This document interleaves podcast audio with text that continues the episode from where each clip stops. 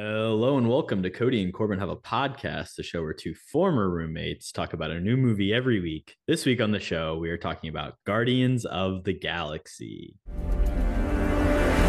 Star Lord. Who? Well, Star Lord, man. Legendary outlaw. Forget it. We arrested these five on Xandar. Check out the rap sheets. Drax, aka the Destroyer. Since his wife and family were killed, he's been on a rampage across the galaxy in his search for vengeance. Gamora, soldier, assassin, wanted on over a dozen counts of murder. Rocket, wanted on over 50 charges of vehicular theft and escape from lockup. What the hell? Groot has been traveling recently as Rocket's personal houseplant slash muscle. Peter Jason Quill. He's also known as Star Lord, Who calls him that? himself mostly. He's wanted largely on charges of minor assault, public intoxication, and fraud.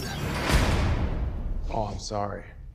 I I didn't know how this machine worked. As always, I'm your host, Corbin Zavocal. I think I'm maybe the Rocket Raccoon and Cody, you're the Groot in this situation. But of course, I'm joined by my co host, Cody Webb. What do you think? I mean, you kind of look like Groot.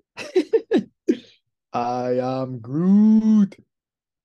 Yeah, I think I can do it. You and Vin Diesel have a lot in common too. Yeah, it's true. Me and Vin go way back. Big fans of Fast Five, I think both of us. But uh yeah, I'll take Groot. You know, he's probably the more likable one in the two, so that makes sense too.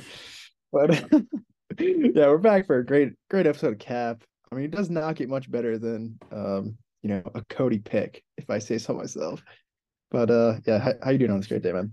You know, I'm doing well. We we're just coming off fresh the the top 50, the rank of our uh, our 50 movies, and we're going into a great one right off the bat. Guardians of the Galaxy, one of your all time favorites, definitely a favorite in the MCU for both of us, I would say. And I'm excited. I, I'm curious though, why do you want to talk Guardians? Why? Why?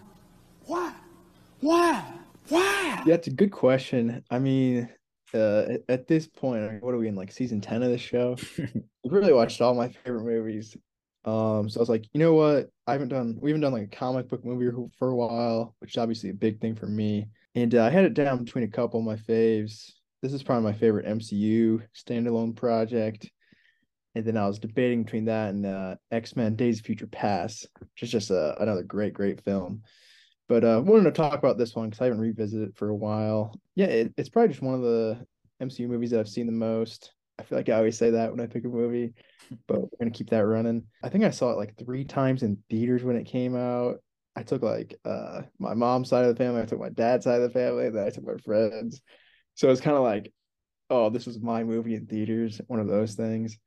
And uh yeah, we'll get into it a lot more, but it, it really is just I think uh, a Marvel classic. I, I was looking here, I was trying to figure out what the last uh, comic book movie we did, and I think it, I mean, technically it was our Morbius episode, which is obviously an all time classic if you haven't heard that. Um, bef- but before that, in a more extended conversation, we talked about the Batman all the way back in March. So it, it's Yeah. been a minute. Was that even season three or was that season two? It was season three, season three, but Okay, early, season- early season three. Okay. So yeah, uh, we're going to about like one uh one a season. We had a couple Spider-Man episodes, I think season two, and then a Spider-Man season one too.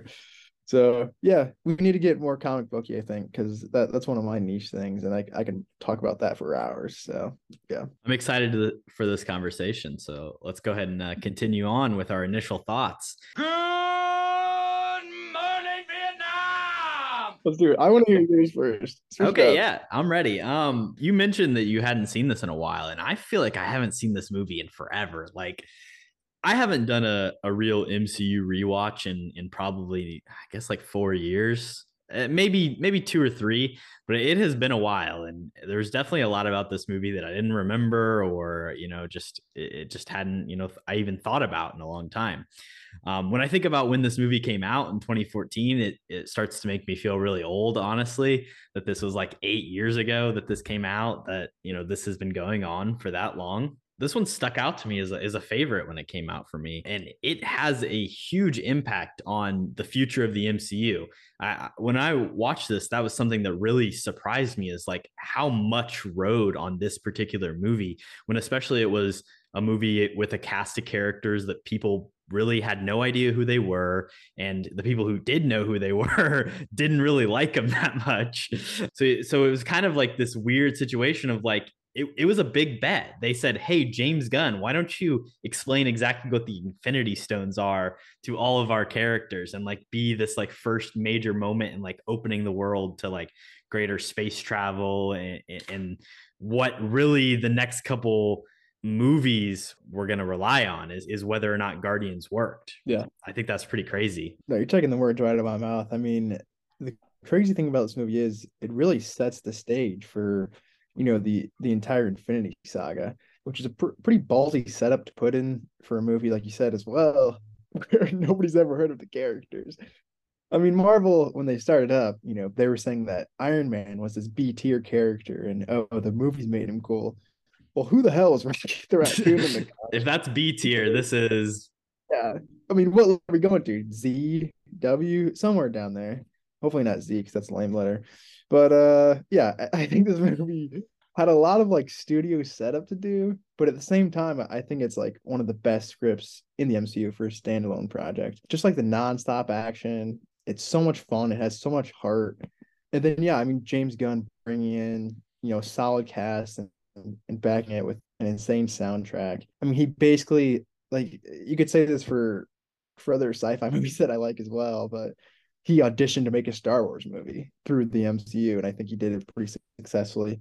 But yeah, th- there's so much to talk about. One thing that um, I did just notice for the first time on this watch, and I think it's because um, I've never watched on my uh, TV that I've had for a couple years but like the aspect ratio actually keep change. Well, I, I, actually, this is literally the next thing I was going to say, Cody. Yeah. And there's a reason for this. Uh, so well, I was you watch this on. Was like shot in IMAX, right? Yeah, yeah. You watch this yeah. on Disney Plus, and Disney Plus, yeah.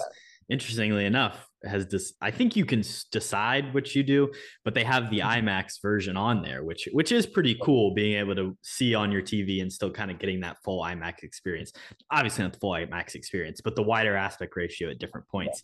I think it, it can be a little bit distracting when it jumps back and forth a lot. I think it's very distracting and and like you said it's first time i noticed i guess because on disney plus I have this on like DVD, which is so outdated to even say. But I was like, hey, it's on Disney Plus. I mean, I might as well watch it on there. But maybe I should have, you know, stuck with the DVD so it wasn't so distracting, switching back and forth. But that honestly, that's like one of the only major flaws I have with it. That's just like, oh, Disney Plus's viewing experience. So I don't even know if that really counts. Now, I'm super high in this film, obviously. James Gunn, I think legit, he is one of my favorite directors working today, which is kind of crazy because he hasn't made that much in the past like 10, 20 years.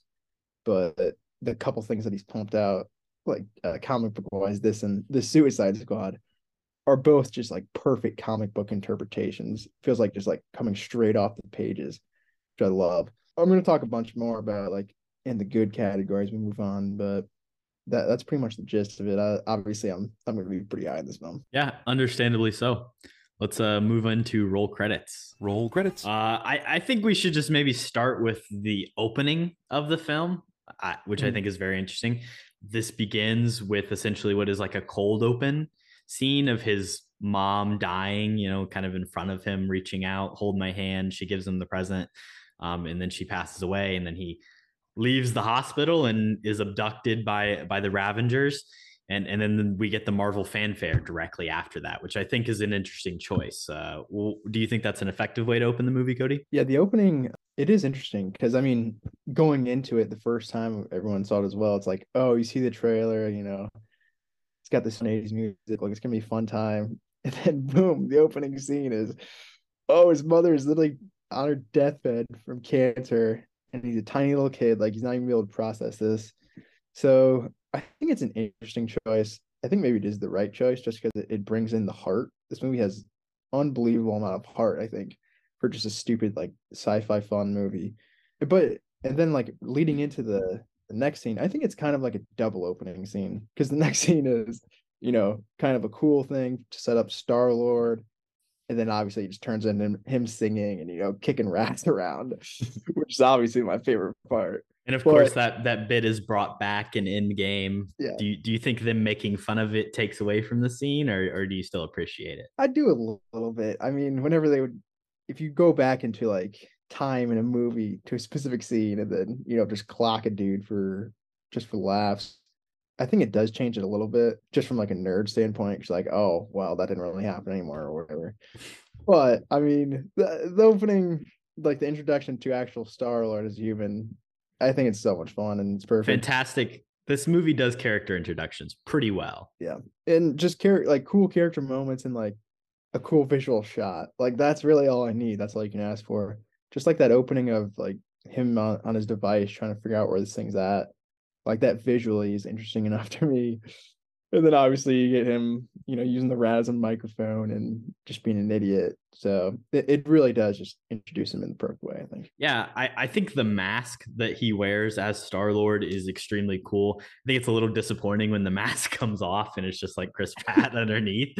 Uh, but the mask itself is very cool some other stuff right after the Marvel fanfare, we get a James Gunn film, making this very clear. This is a James Gunn thing. This is very heavily influenced. We kind of talked about Captain Marvel last week, whereas a movie very much influenced by the studio. And this one feels like James Gunn had a significant, um, significant amount more uh, creative control on this movie than you know some of the other Marvel films. It, it is very reminiscent of his previous work, and like you said, he does a great job of kind of adapting things um, and and having his influence in the credits as they kind of end, you, you get Chris mm-hmm. Pratt, you get Zoe Saldana, you get you know everybody, you get Benicio del Toro as the collector, which I think is a cool note. You know, it's one of those special guest appearances from Benicio. I know you don't always love some of his character work, i.e., The Last Jedi, but I think this is a fun Benicio performance. Also, in that opening scene, you get your man. You haven't even said it yet, Cody. Go ahead. What's his name? The, the boy Djimon Hounsou, superstar in this movie all of his scenes. I think he's only in this like three or four scenes, but I love every single one. And uh they brought it, they brought him back for the What If series, I believe. So shout out Djimon putting that voice work in, but I still want to see him come back. But uh, to touch on Benicio real quick as well, yeah. Um, I think on record I've said that's the worst performance of all time, uh, Last Jedi. But uh, you know, weirdly enough, he plays like a kind of like a similar character. I was just saying it's like the same thing. yeah, it's kind of similar, but he's at I think he's good in this. So shout out Benicio. You know, you are an okay actor, I think, but yeah, Rian Johnson, I don't, I don't think he knows what he's doing, I guess. Don't give Rian Johnson Guardian of the Galaxy 3. That's all I'm saying. But I guess four since it's already coming out. But better better Del Toro, Guillermo or Benicio? I mean, I gotta go Guillermo. I mean, Guillermo was never, you know, the worst actor of all time in a movie, so it's pretty easy to beat that. True. Also, shout out, shout out Pinocchio. Shout out Pinocchio. It's out. You can watch it now. Is it? Is it out in theaters? Uh, well, limited release in theaters, but I think it uh is out on Netflix today. Maybe. Really? Oh, I might have to watch that tonight. Got to represent uh Del Toro. What did I call him in that episode? Yeah, came came out the ninth, so it, it's out there. I think I said somebody else directed it, didn't I? You you did uh, say George Miller directed it. George Miller, yeah. which is unfortunate. One of the other really cool things about that opening scene is how real the set feels. Like in a ton of Marvel movies, especially the more recent ones, and and also in like the Star Wars films, it's it it's just like it's all shot on blue screen, right? And it doesn't feel like real dirt underneath them. It doesn't feel like there's actual stuff in the foreground. And while it's very clearly like a backdrop, it feels like they built something and he's jumping around the rocks, he's interacting with stuff like it just feels very real and tangible uh, which i really appreciate it, it kind of veers away from that in some of the later scenes but it's cool that it opens with that and of course is obviously very reminiscent of indiana jones it's kind of setting him up uh, very early on it, this is kind of the macguffin of that movie which is nice. Oh, then moving on to the ending, Cody. Obviously, we get Guardians will return. That's kind of a Marvel staple across the various movies when they're going to come back. You've got your first post credit scene or your mid credit scene with Groot dancing and and Drax kind of trying to see him dance. I don't know why Groot wants to hide his dance moves, but he does. Um, and then of course the Howard the Duck post credit scene, which I'm I'm curious to get your thoughts on. Yeah, uh, you might be in a different camp and me on this, but I really like the Howard Duck scene. Uh, I mean, it adds absolutely nothing to the larger universe, but I feel like this movie did all the heavy work already. Of you know having Thanos in it just for no reason and you know setting up the Infinity Stones. So you might as well just have like a super fun moment at the end where it's just a shout out to the creator basically because I mean sure Howard the Duck does come back in in Endgame uh, if you can spot him, but I wouldn't call him like a titular character going forward. Uh, they, they didn't throw Thanos in the end credit scene, which is kind of surprising because they do it for every other movie. But yeah, I, I do like it. I think it's stupid. Do you disagree? Well, you know what's interesting is because like I feel like every post credit scene up into this point was pretty significant. This was the first one that was kind of like, hey, we're not really gonna lead any into anything now it feels like kind of all the post credit scenes are like that. Is like this is this ever to lead into anything but the movie itself gives more to the future of the MCU than anything else before it. So it's like eh, you can kind of let it go because you don't need the post credit scene because you've already given us all this Infinity Stone information. Thanos is literally in this movie as a character. Uh, you get Thanos' children. Like there's so much stuff in it that I, I'm okay with it. I do vividly remember like I don't remember seeing this movie in theaters very well, but I do remember the Howard the Duck moment and then like coming out of the theater and being like, who the fuck is Howard the Duck? Like, what is happening? I gotta investigate. Which I get, you know, it's cool. It's it, it is like you said, it's paying tribute to kind of the the comic books, which is something that you know James Gunn is is an appreciator of the uh the original work. Yeah, that's true. And that's why nowadays, um for like MCU movies, even I always look up if the the post credit scenes relevant. Uh, so I don't want to sit there for 15 minutes just for Howard the Duck to show up and say nothing relevant. So I understand that. But yeah, I mean, in to your response to like all the MCU uh, post credit scenes being meaningful, I don't know if that was really true. I mean, in Thor 2, I don't know if I, I swear Thor 2 came out before this movie. Chile just, you know, Thor making I believe it was 2013. When this yeah, one came out, 2014. Yeah. There you go. Thor started that trend, I guess, because he's just making out with uh Natalie Portman at the end of that movie. So, you tell me that isn't that, important?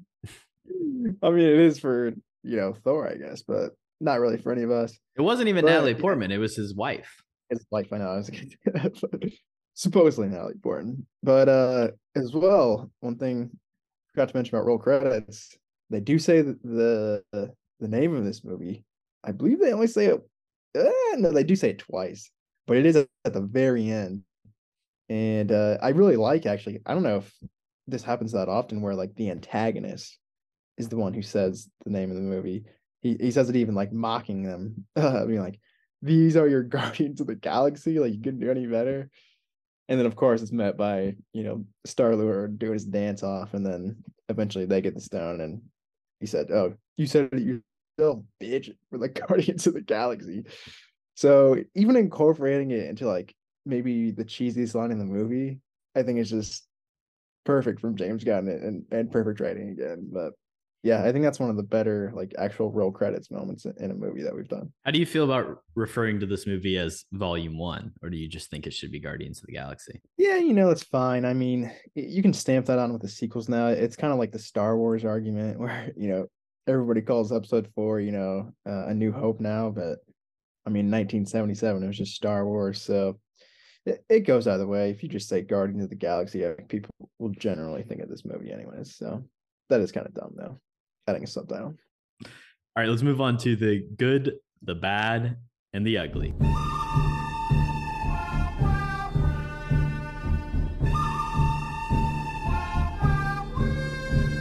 Let's get on with the good first. Cody, obviously you love this movie, so tell us what it, what's good about it yeah, I think there's a lot great in this movie. The first thing I, I wanted to shout out was the visual style. I, I didn't look up who did the the Cine on this, but it, it, it's pretty good stuff. I think um uh, just a couple specific scenes I wanted to quickly shout out. We did talk about in the opening the first appearance of you know the Ravagers. Just that like alien abduction kind of vibe to it, I think is really cool. Camera work, you know, the mist, the in the dark is really cool shot. And then another specific shot is when Drax, you know, uh, you know, tells everybody where they're at. It's sort of his shot of, you know, he's got his knives out and the old army's coming out, sort of with his back to it. I think that's fucking sick as well. So shout out those couple ones. But the main thing I wanted to talk about, well, the script I already mentioned, but also the cast. I think it's very, very good. And I've talked about um I think it Catch Me If You Can. I actually recent episode I was like, oh, there's a lot of you know smaller scenes, but every single one of those like smaller characters is really really good. And I think it's the same here. I already mentioned Djimon Hounsou. He's in like two scenes. John C. Reilly's a lot of fun. He's in like three scenes. I think comedically, maybe John C. Reilly has the funniest lines. Benicio del Toro, Josh Brolin, Michael Rooker, and then I mean the main cast of you know just unbelievable spot ons. I think Dave Batista, obviously, Bradley Cooper's Rocky Raccoon. You can never change that in a million years. Uh, even Vin Diesel as Groot. You know, I would have never thought I wanted Vin Diesel on the MCU, but you know, voice work. Going back to the Iron Giant, I feel like he's low key one of his strengths. So even taking like these B list actors, John C. Reilly the same, and you know, putting them in in fun roles. I think it's an impressive feat, and uh, it's really not easy to do. I mean, literally throw Vin Diesel in any other MCU movie, and you're probably going to get criticized for it. But somehow it works here. The first note at the top of my my page is just characters in all caps because they're so good. Literally everyone, like you said, is is interesting and unique and well fleshed out. Got to give shouts to Zoe Saldana and uh, Karen Gillan as the sisters. Karen Gillan, Doctor Who, unite, rise up, go, let's go. um, shout out to Lee Pace as well for that. I didn't know you watched that show. Yeah, no, I did. Yeah, at one point. Lee Pace as Ronan, uh, while the character itself is not great, I still think that's fun casting. And then uh, Glenn Close coming in as Nova Prime, also fun as well. So yeah, the, there's there's just so many cool little side characters and it's because James Gunn is great at finding those, you know, weird comic book, you know, whether it's someone who appears in one issue or someone that's prominent that he can bring in in a certain way. He, he's just really good at kind of discovering what the perfect assortment of characters is and he's very good at building a cast in a way that all interacts and, can kind of joke off each other in, in a really effective way. Particularly bradley cooper as rocket is like you said irreplaceable the best part of the movie for me 100% hands down. Even on, on top of that yondu and his arrow like that's probably one of the sickest weapons and just like the character design on him as a whole is really interesting. Obviously he's still doing like his country accent that, that we know from the walking dead which is kind yeah, of funny but but he's like he's like space country which is hilarious. Yeah. michael rooker was another name on that list. I skipped over for some reason. But yeah Yondu's an interesting one just be, because it's literally just Michael Rooker. Like, right. He's playing himself, but he's a blue alien. so it's kind of like you got to pick one, but it, it kind of works. He, he's not, I don't think, the best. He he does have a bigger part in volume two as well, which I don't even know if I like. And in the Christmas special, there's kind of like a retcon as well, which maybe mm. I'll get to mm. later. Yeah, he I don't know if he's the best out of all we mentioned. And uh, he didn't even talk. I was definitely talking about my boy Dave Batista. I mean, this is him coming off of. I was just waiting for you, Cody. I mean, my boy Dave, he he really has done nothing before this. His main acting credits are what, like Blade Runner, this, uh, what else? One other thing I can't even think off the top of my head, but I mean, he doesn't act much. So to come into this, there were a lot of question marks for sure. I mean, it's basically just like saying, "Oh, throwing John Cena in this role or, or somebody similar." Not um, even John Cena because like he's not as popular. Right. I mean, is Dave Batista a popular wrestler? I, I don't. I couldn't know. tell you exactly. I um, would imagine since we don't know. Uh, if you're in the wrestling community, uh, come on the show because we have no insight on, on that part of the world. But Junior, Junior can help. Junior probably could help. That makes sense. One one other thing I wanted to shout out again. The script is immaculate. I, I forgot a couple little things. There's a there's a few just like build up scenes of the team that I think are really good.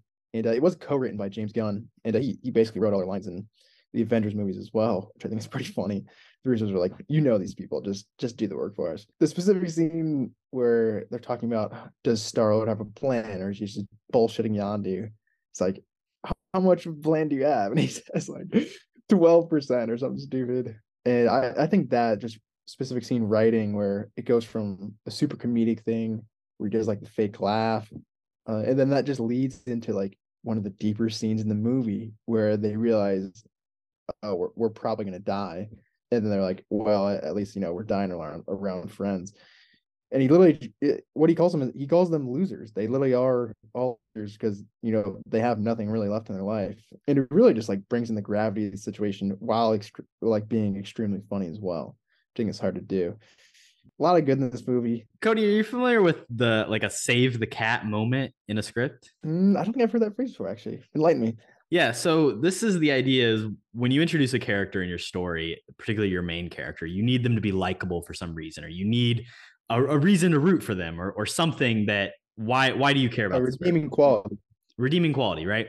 Um, and obviously with Star Lord, he, you know, to a certain degree, maybe you could think him to be a bit of a scummy guy, or you know, just kind of a player. It- like there's reasons you might not like him. He's kind of a Han Solo, Indiana Jones esque figure. Hmm. But a save the cat moment is essentially when a character would save a cat from harm's way, and because of that, because they saved this helpless little animal, you then like them. And something very interesting in the very first scene of this movie, not only does his mom die, but she says to him, you know, why are you fighting these kids? And it was because they killed a frog. So that was, you know, kind of his save the cat moment very early on in the script is even as a little Mm. kid, he's he's fighting, you know, he's standing up for the little guy, standing up for this poor little frog that's getting killed by these other kids at his school, which I just think is a really cool early moment of character development you can have for this kid who's like going to stand up and literally fight for an animal that's getting, you know, murdered by other boys. I like that a lot. So does that does that mean that uh, Chris Pratt's an animal activist or, or no? Yeah, that is that is exactly what it means. Okay, cool. Thought we established that. Yeah, not too much Chris Pratt slander uh, yet on the pod. I'm, I'm well, we haven't gotten to the, haven't gotten to the bad and the ugly, Cody. But uh, why don't we go ahead and get over to it? The bad. Do you know what this movie taught me about Cody? what it- what it tell you talk about? Taught me who Jackson Pollock was. That's do, a great line. do you? Yeah, you, you're familiar with what I'm referencing. I'll, I'll just play it here. And Quill, your ship is filthy. Oh, she has no idea. If I had a black light, the place would look like a Jackson Pollock painting. You got issues, Quill. Um, yeah. So I I just kind of, I don't know. I was 14, so it's not like I was too young or it was too shocking. But when you put that put that joke together, uh, I don't know. I'm not a huge fan of it. Oh yeah. At the time, I mean that joke went right over my head. I I was like Jackson Pollock, that's some sort of artist, but I don't really understand. But yeah, you know, now ten years later, it's even funnier. Come on. what do you got for bad? I, I got some more stuff, but we can bounce back and forth. Yeah, bad. I've I have one main thing, and it, it's the villain. I mean, MCU known pretty much really for you know the villain being in the back burner, and uh, th- this is the prime example of it. I think it's just underfleshed. Ronan the Accuser, played by Lee Pace. I, if I'm being completely honest, I don't even know what Lee Pace looks like in in real life. In this movie, he looks okay. I think it look could be a little bit better as well. But just being like a cr- Kree fanatic who, you know, had just one goal, kind of just one dimensional. Not a big fan, really. Not fleshed out at all. And his name is also just so stupid. Ronan the Accuser. Is he like some sort of public defender or, you know, he's a defense attorney? I, I don't really know. He's in the courts somehow, I guess. But he's left that life behind and now he's just accusing everyone on, on the planet of Xandar of, I don't even know, being Xandarian. So they deserve to die. Like his intentions, it's just like explained for two seconds of, oh, these people hate each other. And then you're like, okay, I just have to accept he wants to kill everybody. But you know, it's fine and everything. And it, it makes for, you know, good scenes at the end where they just keep shooting him with these big explosives and nothing happens, which I think is funny. But yeah, that that'd probably be my my one gripe with the movie. I absolutely agree. It's an incredibly weak villain. It's the common problem with just about every MCU movie is that they don't have a very good, well developed villain. I think the character intro for Ronan the Accuser is extremely sick. He like rises out of the black bubble, which kind of reminds me of some stuff we saw in Dune last year, probably in some ways inspired by the writings of that book. But he kind of rises out of that black mud. He he gets the paint all over his face and arms. He wears the headpiece.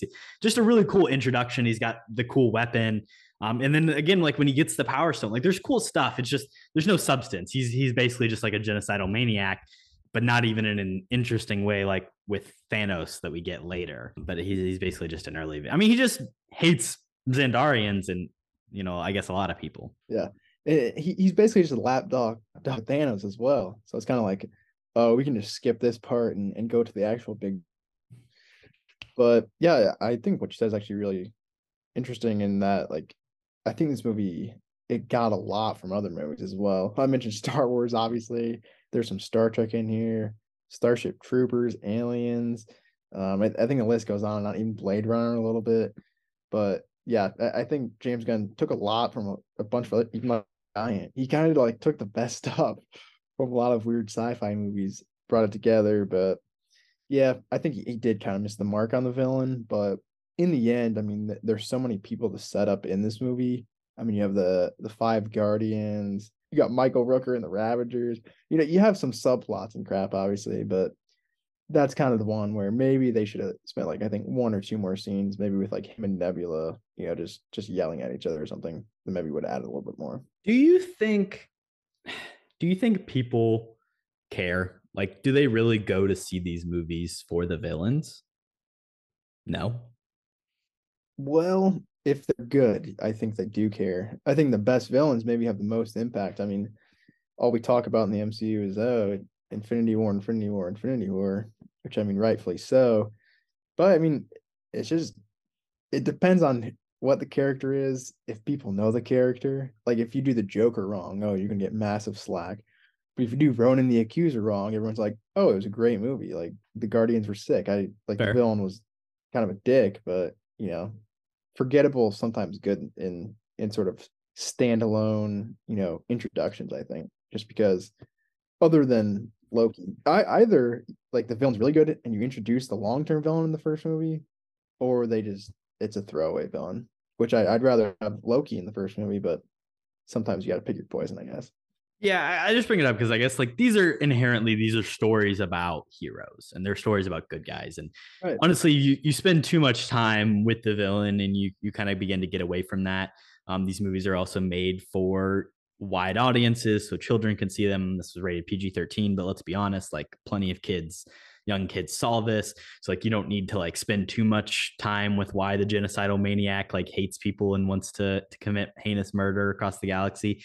But I think I agree with you. Like forgettable is good sometimes because honestly, if you create a villain that's too compelling and too interesting, people are just gonna and you have them die or lose. People just want them to come back and return and they want to see them again. Which when that's not the story that you're trying to tell over a course of 10 movies, that's a problem.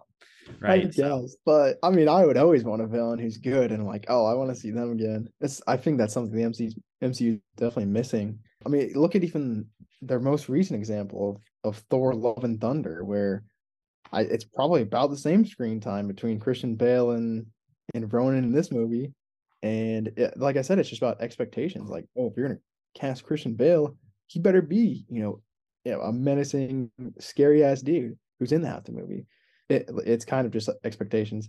But yeah, I, I get what you're saying. For this movie, I think it does work having the villain take the backseat. But in like most other projects, I, I would disagree with you. I, I want the villain to be very compelling because I think that is sometimes like if they think they're the protagonist, that is sometimes even more interesting than like the protagonist take on it. I agree that in most instances, I, I want the villain to be compelling. I, I guess I'm just maybe providing arguments for like why it's never been a focus in the MCU Yeah. or why they why they feel the need to fo- not care about it that much.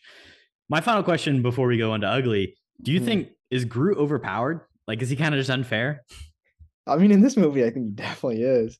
Uh, there's a lot of OP people in this movie, Ronan especially too, but I think that's kind of why they killed off Groot at the end, turned him into a baby. It's kind of like, oh, these people, they have Drax as well. Like they're never gonna run into a situation where they're out muscled. I mean, even the scene at the end where he grabs the 10 guys by his arm and just swinging them back and forth, and then turns around with a massive grin on his face, which may be the cutest thing ever.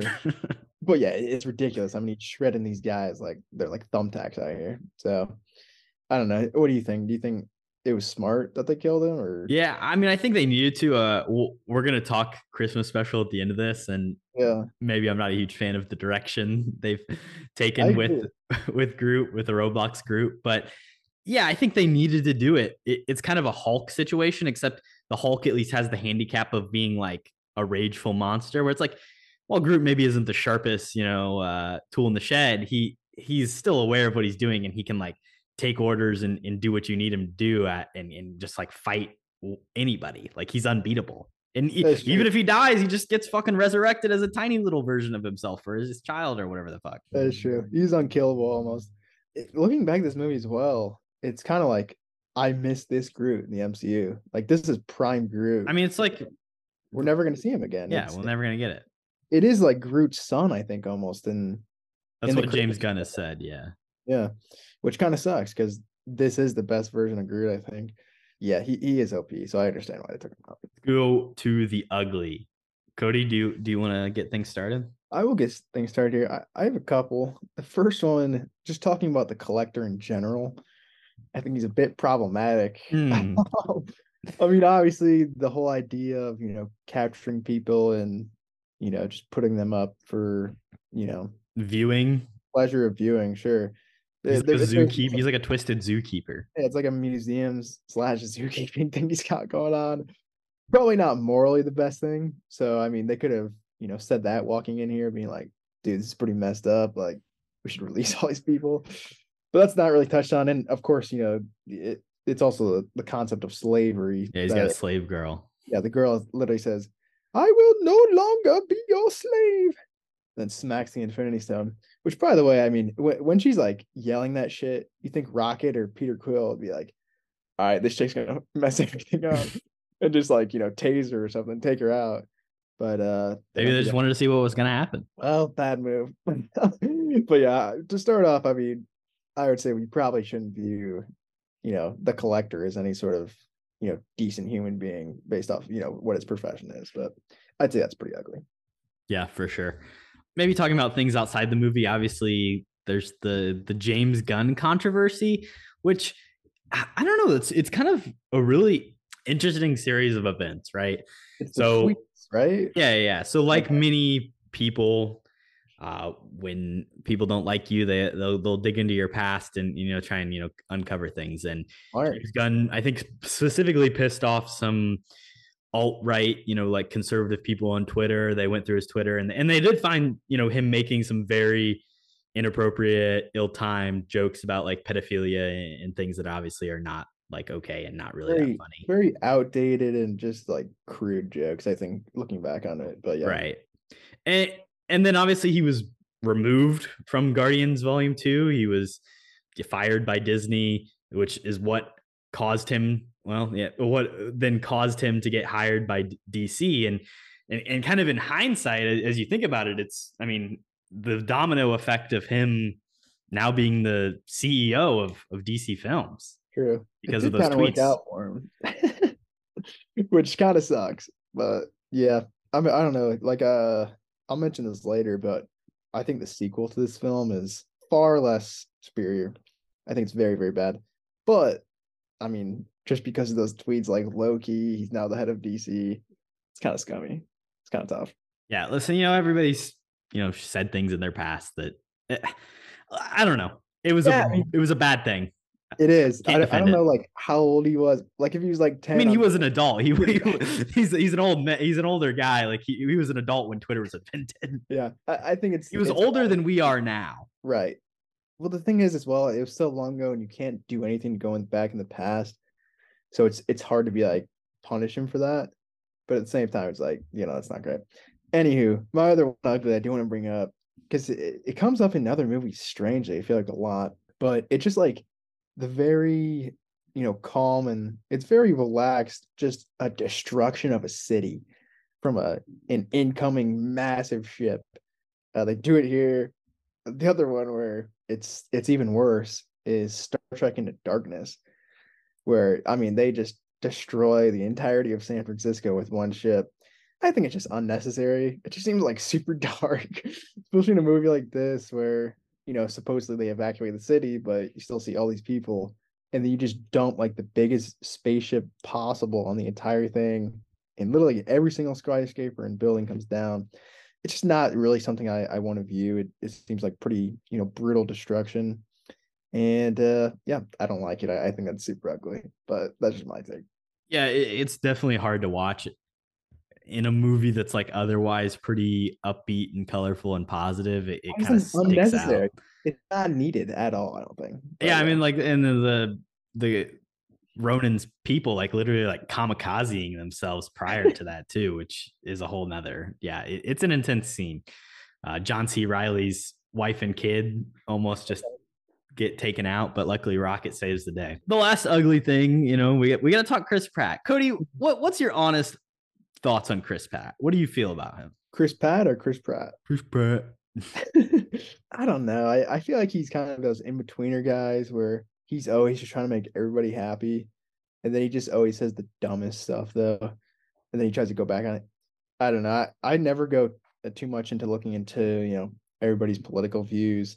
But from what I've seen, you know, Chris Pratt doesn't seem the smartest guy. Uh, but yeah, what do you think? He's such an interesting person to look at the arc of his career and how he was like almost this like lovable, dumb sweetheart on Parks and Rec. And like al- almost this casting is kind of what started his downfall. And into a certain once he got hot, um, people Yeah. wanted to see him fail. I think Chris Pratt, I don't know him obviously, but I think at his heart he is a good person. And like I don't think he, I don't think he is a terrible person. There is a lot of things that he's done both career wise and in his personal life that I think I disagree with and I think are poor like decisions and are questionable.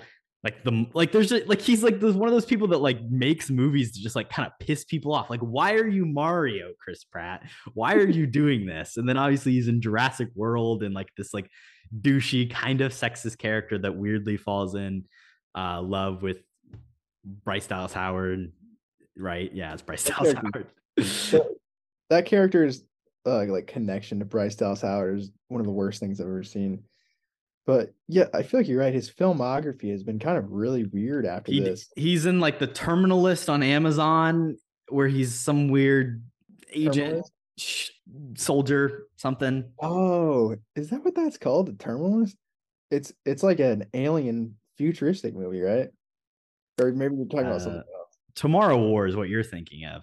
That is Terminal what- List is a TV show that he's in that is like also uh, again, it's like him as an agent or a spy or some shit. He wears a black hat and a, in a bulletproof vest. So he's getting typecast.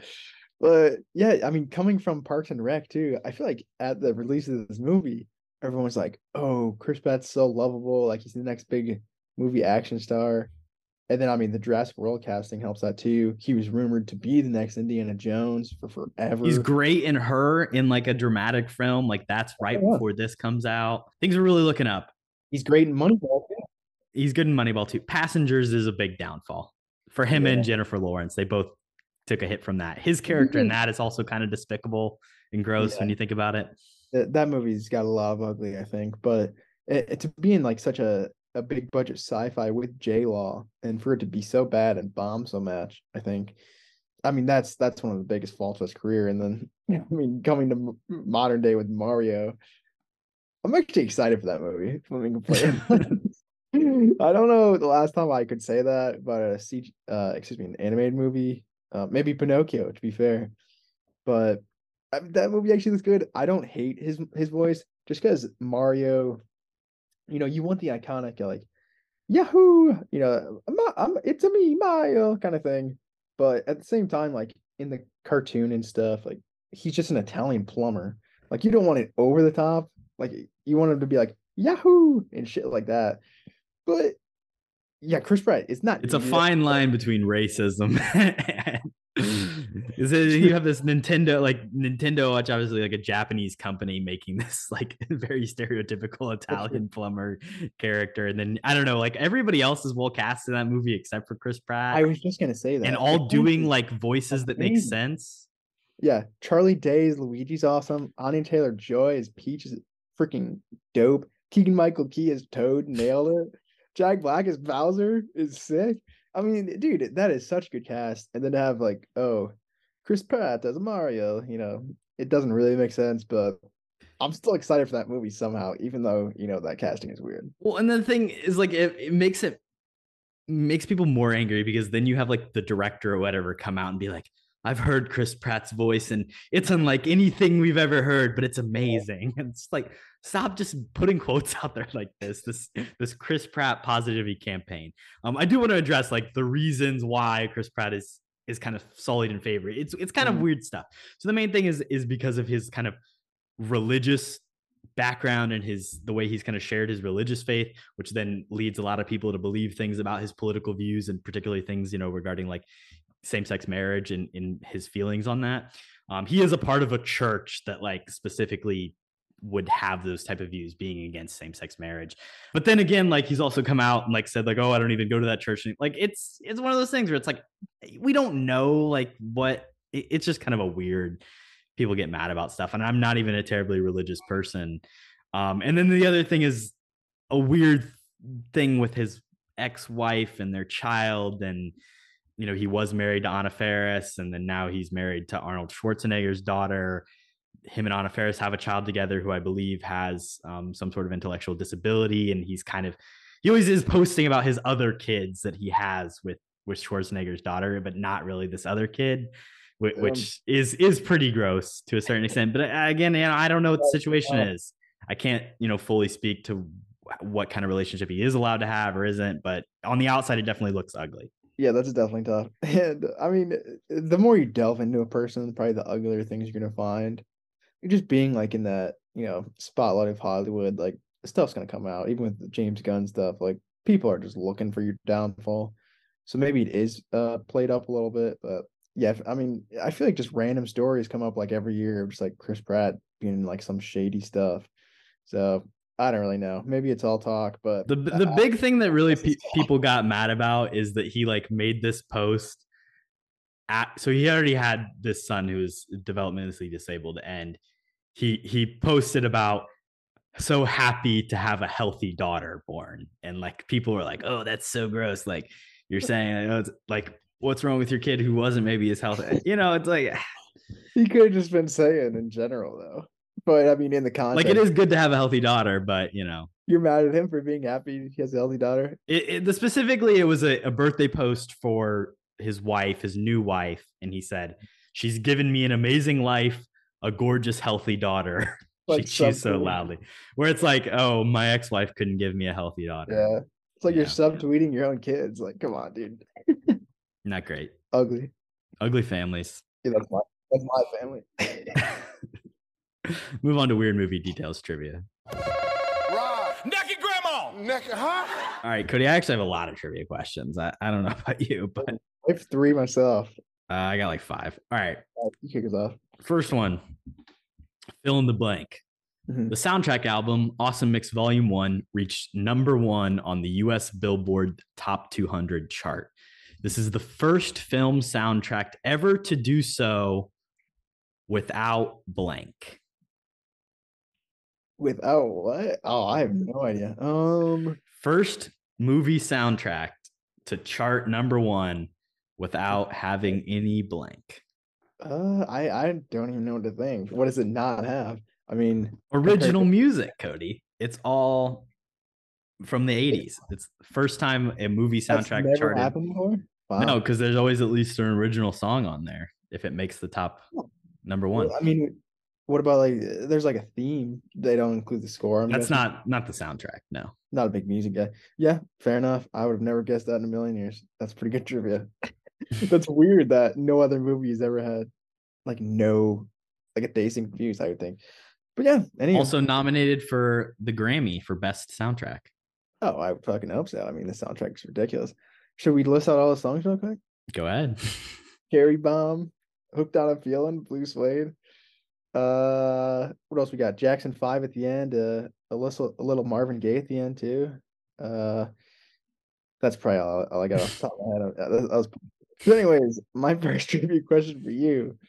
Okay, we'll start off with with an easy one. How many appearances does Thanos have total in the MCU? And we're counting post credit scenes.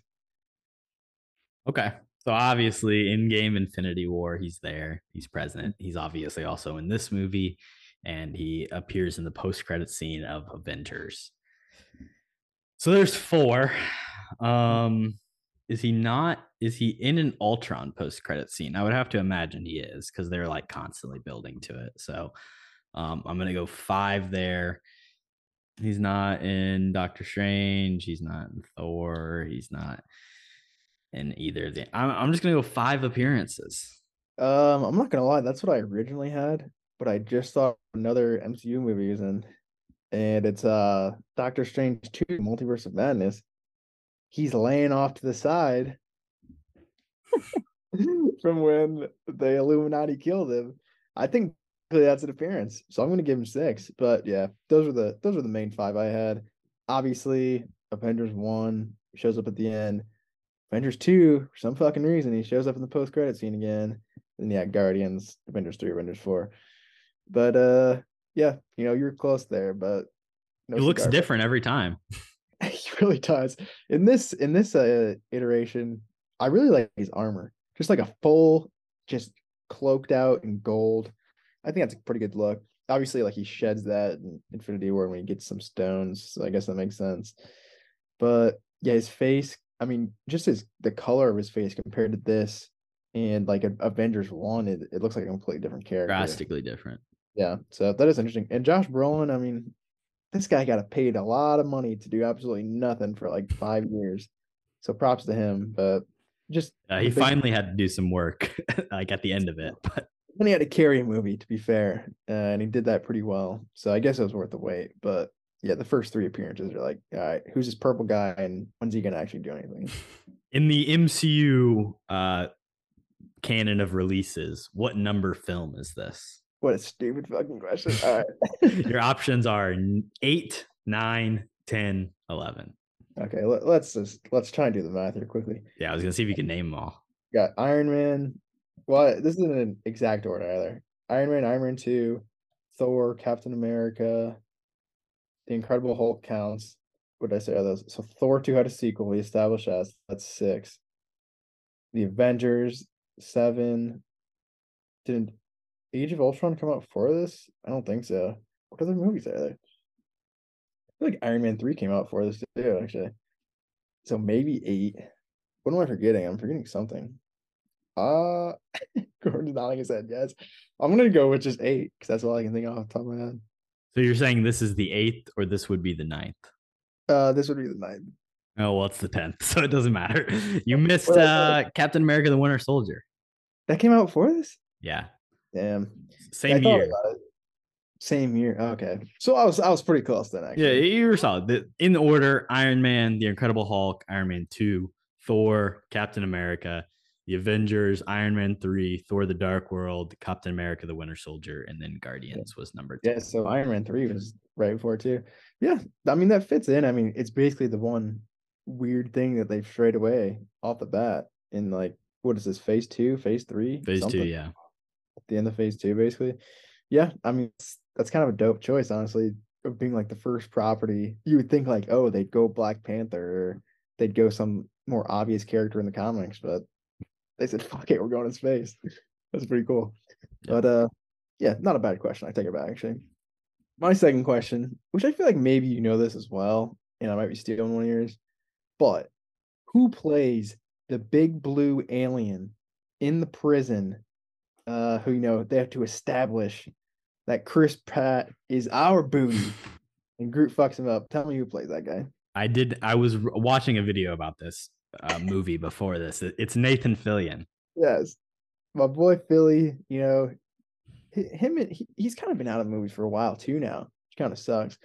And when I was watching it again, at, at first thought I was like, "Wait, is that Brendan Fraser in that suit?" I was like, "Oh no, it's Nathan Fillion." I always get those mixed up. But yeah, I figured you're gonna get that one as well. It's it's pretty pretty known cameo. I feel like him and James Gunn. You know, obviously he he's the armed de- de- detachable guy in that's true. Suicide Squad. Oh, it's like KDT or something something TDK, like that. KDK, I think. TDK, yeah. yeah. Underwhelming in that in that flick, I would say, but he goes out, you know, with a vengeance, with some with some blood. So we respect sure. it. All right, I'll, I'll pair these two questions together. So, first one, in what year did this version of the Guardians of the Galaxy first appear? Specifically, it was Star Lord, Rocket Raccoon, Groot, Phyla-Vell, Gamora, Drax, and Adam Warlock. But what year did that pairing of people first appear oh, in comics? Adam Warlock on the original team, I like that. So it's either 2008, 2004, 1998, and 1984. So this is not the original Guardians, but this is this iteration of the team. Right. There's an original team where Yondu was on the team, and there's a lot of weird characters as well. Yeah, I don't know. I feel like it was 2000s. I'm going to go with 04 because why not? It was 2008. so, so pretty recently. I mean, only you, yeah. th- you think just like six years after um after they first appeared together. Um, my next question was who was the only person in this movie that was actually on the original team? Which the answer is, of course, Yondu. But can you tell me what year they debuted? It's probably like the the 60s or 70s. I guess 65. 1969, so pretty close. Oh, But uh, that team oh, had Genius. Not bad. 69 was a rough year for America and the nation as a whole. Uh, but so was 68. Bad times. Uh, the original team was Vance Astro, Martin X Tanaga, Captain Charlie 27, and Yondu Udonta. Tell you what, I really wish we had Captain Charlie 27 instead of Star Lord. He's a buff guy. Um, he's a fictional character. Character usually appears in the Earth 691 timeline as a member of the original 31st in- century incarnation of the team known as the Guardians of the Galaxy. Um, he does appear in Volume Two, played by Vic Ving Rams. So there you go, Ving Rhames, Ving Don't. Rams. uh, Mission Impossible guy. Oh, you know who that is. Sure. Uh, soldier and space militia pilot, genetically engineered to live in Jupiter's gravity. That's pretty cool. Yeah, he's from Earth 619 as well. Do you know what Earth like normal canon is for the MCU and in the comics and stuff? 616. Wow, this guy's genius. Right, S- 619 has a Captain Britain. So there you go. that's actually dope. Shout out Captain Carter. Actually, I think everybody's Captain Britain. But anyways, um, my next question. Yeah, his name's James. Bond. True. I, I want a James Bond MCU crossover, mostly for Ana de Armas, but anybody else as well. But yeah, my last question, even know why. It's kind of just a good talking point. But right at the beginning, there's kind of a small throwaway line about Peter's dad. So what does Peter's mom call Peter's dad at the beginning of the movie? And we have some options. Is it an angel, a beauty, a dick, or the thing? Shout out John Carpenter and Kurt Russell. Shout out, Kurt. Uh, shout Yeah. out, shout out. Uh, I, I gotta go an angel. I mean, she says he's bathed in pure light. I, Yeah. I don't know. I think angel would be what I have to go with. I don't think Yeah. it's dick. Although, when you think about it in context, she is dying from the tumor that he put in her head. So, I would say it's a bit of a dick move. Oh, not cool, sure. But uh yeah, you did get that right. Uh, the correct answer is Angel, which is interesting. I mean, they kind of do set up, you know, ego in this movie to be a good guy, and he, he's most certainly not. So I guess the twist works. Yeah, that, that's kind of just an interesting line I thought at the beginning. Because again, I haven't seen it for a while, probably since Guardians too, honestly. And it's kind of just like, oh, like they really set this up from the original scene to to be this thing, and it's kind of the exact opposite. But shout out Kurt Russell. Talking about villains like we were earlier, I wish we had a more established villain, like space villain for this uh, franchise. I think if we continued using Kurt Russell, that would have been fun. But yeah, kill him off, I guess. But yeah, shout out Kurt nonetheless. My last question for you here: the actress who plays his mother appears in another MCU movie. What movie is it? And it is one that's released prior to Guardians. You know, I think I've heard this before. Is it um Captain America: The First Avenger? Cody, you finally got one. Look at you go. Captain America, the first Avenger. I think she's like one of the dancers or something, isn't she? Yeah, she's she's essentially like one of the fangirls that comes up to him. Um, I don't know. Look it up. I think it's the girl who people were saying Captain America lost his virginity right? And no, I don't know if that's in the movie that was not. one specific girl who, who he was like kissing, and then Peggy Carter shot her. I mean, shot him. You know what I'm talking about. But it, that could be somebody different. I'll I'll double check. We're gonna take a quick commercial break to check into that, and we'll be right back. Let's do it. And we're back, and we didn't look it up because we don't care. She is in the Oh, movie. I Her was picture right. was on the screen. Cody was right. Welcome to the Academy. There's, there's a mistake. Moonlight, you guys won Best Picture. Moonlight won. Come on, this is not a joke. Obviously, like I said, it was nominated for Best Soundtrack at the Grammys. It was also nominated for Best VFX and Best Makeup and Hairstyling at the Oscars.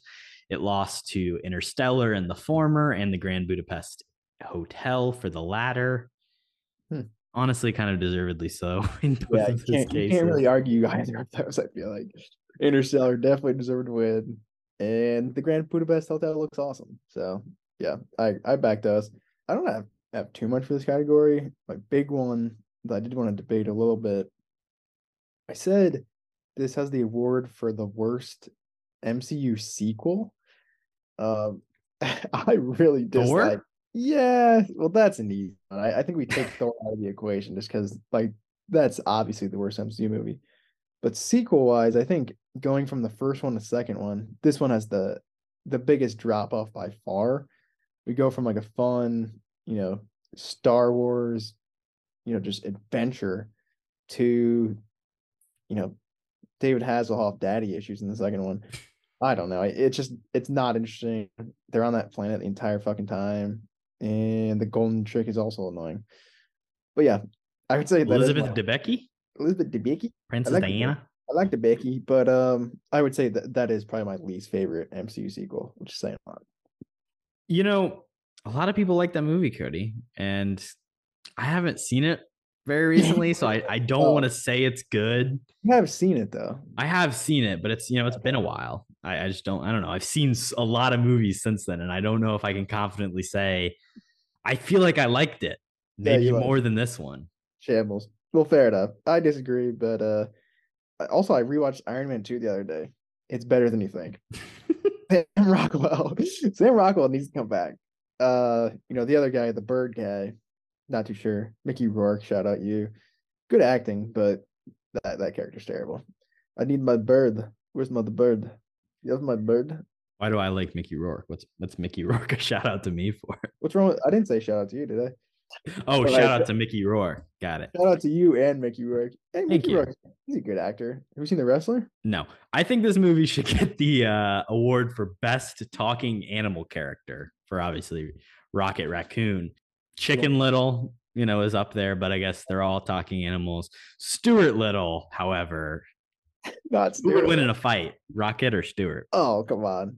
You know, Stuart, he has been, you know, fighting for his life. He fights birds on occasion, but I'm taking my boy Rocket. He, he's a technical technologically advanced, so I'd say it's not going to be much comp. You know, uh, I think you've sent me the tweet, or maybe I sent it to you. J- Jake sent it to me first, but you know, who would win in a fight, Ratatouille or, or Stuart Little?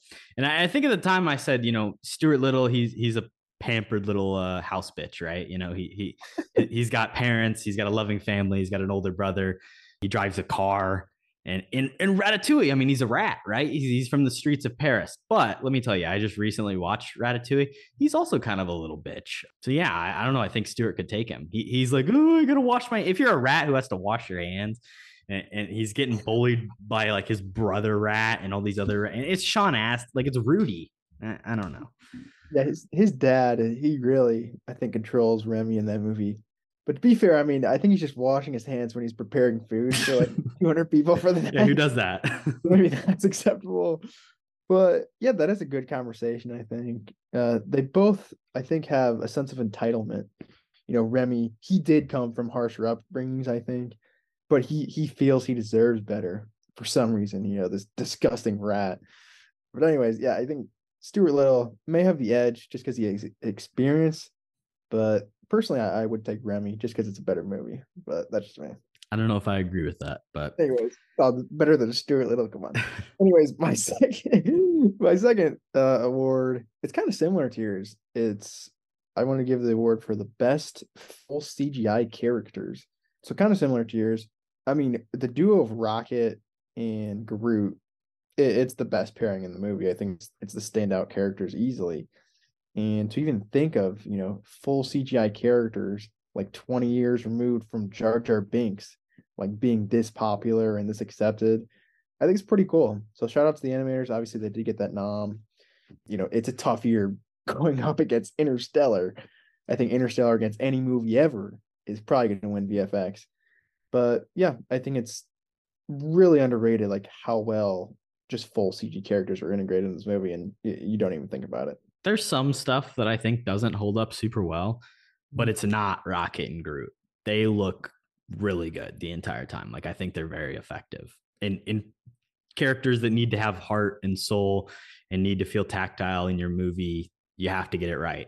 Uh, George Lucas said if Jar Jar Binks didn't work, then the the the whole movie wasn't going to work with Phantom Menace. You know what? Jar Jar. Binks didn't fucking work. So, um, and the movie didn't work. Those two things probably not mutually exclusive, but still. Uh, it's also because you know they're doing trade meetings for like three hours, but that had something to do with it too. I also want to give this movie the award for the worst way to teach children about abstract expressionist art. Just terrible. The Jackson Pollock joke Shout again. Bad way to teach children about art. Um, you know, art. It's it's all right. It's cool. Check it out, kids. But you know, maybe jokes about mm, I don't know ejaculating all over the the walls are not super effective, or maybe they're extremely effective. It's hard to say. Um, and then the last award I do want to give it is uh, coolest Marvel helmet. Obviously, there's a lot of great ones, but I think the Star Lord helmet design is actually really great. Um, obviously, Iron Man is pretty iconic, and then you've got like Cap's weird cap thing don't like face. yeah, it's it's not great. Thor's helmet is pretty sick, especially uh the you know the newer one in in Thor four. Um, but I don't know. I really like Star Wars Star Lord's helmet. And it's ripped straight from the comics, but it's sick. Yeah, no, the design is really cool, and like the effect as well of it coming off his face, I think is really cool too. Best in the MCU, I think it's up there. I do like it a lot. Black Panther, I think it's a dope mask as well. Even like Bucky's from his Winter Soldier era. His pretty COVID mask. Yeah, his COVID mask is dope. Captain Marvel's got a good one too. There's a lot of good masks, I think. Even Miss Marvel, I like hers. But yeah, it's definitely top five for me. So I back it. And then yeah, the the Pollock thing, understandable. If you're gonna make an artist joke, I mean, at least make a Van Gogh reference. Make it an artist people know. yeah, at least make it a funny one, not not a super sexual one. But The the thing that you know, in, in all serious about the joke, the thing that does not make sense about it is the whole idea is that Chris Pratt references only extend to what he knew about when he was on Earth, right? He was how old when he left? like ten tops. And he knew I think he might have been younger than that. And he was like you knew know this from the show. I can't tell a little kid's age, dude. Yeah, yeah. But I mean, I'm just saying he was young and he was like that was a cultural reference that like stuck with him because like the obviously like Footloose makes sense. Like, oh yeah, he was a kid in the 80s, like it would have come out. But like, was Jackson Pollock like really popping off like that, where this 10 year old that can make references to his jerking off to it? Yeah, I, I feel like he makes a lot of references that maybe don't add up. Even like oh the the Ranger Rick one, like that. I guess that's more a kids thing, but like you wouldn't know that shit after twenty years. Like, come on, dude. But they hit that they hit on that in the uh the holiday special, um as well, where it's like, oh, this guy doesn't remember much about Earth. Like it's changed a lot. So yeah, it's kind of just like playing on that and whatever reference they think of, they're just gonna randomly throw in. So All right, let's move on to invite, fight, and night. I dub thee. Sir William. Cody, who do you want to invite on the pod? Yeah, this was a tough one. I think there's a lot of interesting characters. I think the most interesting one and and probably the most entertaining as well is Rocket Raccoon. I'm going with the obvious choice here. Mostly I just want to know his backstory, which I think we are going to get. But I feel like his life would be very interesting. I don't think he has the longest lifespan. So I think he is fairly, you know, young, at least for his his species or whatever. But I think he's been through some shit. And he's also really, really funny. So I think he'd be a great guest on the pod. I'd love to hear Rocket review some movies. So that, that was my pick as well. Oh yeah. I think he'd bring in a perspective that we've never quite had. So it, would be great to have Rocket. And, you know, we can have him, he can bring Groot too. You know, he can interject some thoughts uh, throughout if he needs to, if he feels impassioned. Chime in anytime he wants. You got to feel I know what Absolutely. he's going to say, but you know. Uh, who do you want to fight? For me, it's Howard the Duck. Really? He owes me some money. We kind of have a thing that's going to my back. He he thought because he was with the collector, he could just ditch me, but he's out now. He's he's running, so I'm gonna kick his ass. He owes you some, t- some time at least. Yeah, a little bit. You 20 know, all, that that ten minutes that I had to wait for the credits to roll to see that bullshit. So my fight, really weird one. Again, I think this is my favorite category on the show. But um, I'm gonna fight the eyebrow guy who wouldn't sell off the orb just because Ronan's name was involved. I'll tell you what, man, you got you got pretty decent eyebrows, but if you're running this kind of you know business, that- that's not gonna go well for you. So You're talking about Will Poulter, Adam Warlock, eyebrow guy. Oh no, not that eyebrow guy. He's the third one, Carmen. But uh no, this eyebrow guy, it's the one, you know, who sells um Yondu. His, his I know who you're talking guy. about. No, I know, I know. But you know, this guy's just the scum of the earth, you know, classic Xandarian. I cannot kind of understand where, you know Ronan's coming from at points, but uh, yeah, this guy's asking for a whooping. So uh, I'll take the take the bait and go after him. This character's name is the Broker. Yeah, great name. He's played by Christopher Fairbank. Nope, Christopher Eccleston. I know who that is. This is the villain in Thor 2. He's also Doctor Who. Oh, true. There we go. So there you go. It all connects. Kevin Bacon. Christopher Fairbank also in Auf Wiedersehen, Orthodox, Black Plague, All My Friends Hate Me. So uh, really nothing much, to be honest. Those eyebrows are not very popular, I guess. For me personally, there's a couple people you could knight. Obviously, Groot, he's kind of the hero at the end of the day. He he cocoons himself and, and sacrifices himself, whether he knows he's going to be reincarnated or not. I don't know. Um, but he, he, he does make the ultimate sacrifice to save the day. So he's very deserving of knighthood, um, at least posthumously. And then um, Gamora as well. Really, you know, without her, all of the you know successes in Infinity War maybe wouldn't happen to a certain degree. Maybe they would be worse, or maybe they would be better. I guess if she wasn't being able to be sacrificed to the reality stone. But regardless, um, she turns her back on her pseudo father, the man who raised her for many years and has kind of, you know, been influencing her for a really long time. And I don't, it obviously gets a lot more play throughout the franchise later, and we kind of get to delve deeper into that backstory, and we don't see a ton of it here. But I think that is a really interesting character, and I think it's a cool move to kind of see her, you know, like actually care about people and, and not, you know, just go along with the, the plans of Thanos. Definitely. And yeah, we haven't talked that much about Gamora, but no, her arc is one of the most important in the movie by far. So I back it. And um, I do agree with you. Uh, Groot, I, I do have two picks for this, but he, he, was definitely my first. I mean, like I said before, just his, his cuteness, I think, uh, along with just the murderous, you know, nature of him. It's just a, a, a killer combo, something you can't really beat. And yeah, like he gives little kids flowers. He's got lights coming out of him, cool visually and yeah, like you said, he even sacrifices himself. So nothing more the tree man deserves, I think, than than being knighted. Like another just really random character that I do want to knight. You're gonna have to bear me there, but it's it's the guy in the prison uh, when they're up in the thing and he's yelling, Number one, fire! Number two, fire on my command!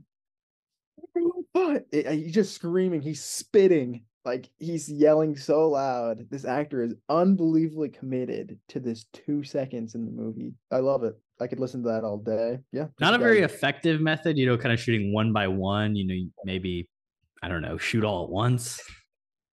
Oh, that would make sense. But, you know, they, they didn't want to do that because then it would have all, you know, messed up their plan. But this guy, he tried his best. Maybe he didn't, you know, figure out the best plan of attack beforehand.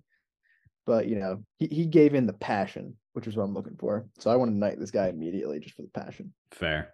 All right, let's move on to the recast. Bond. James Bond. My name's Bond.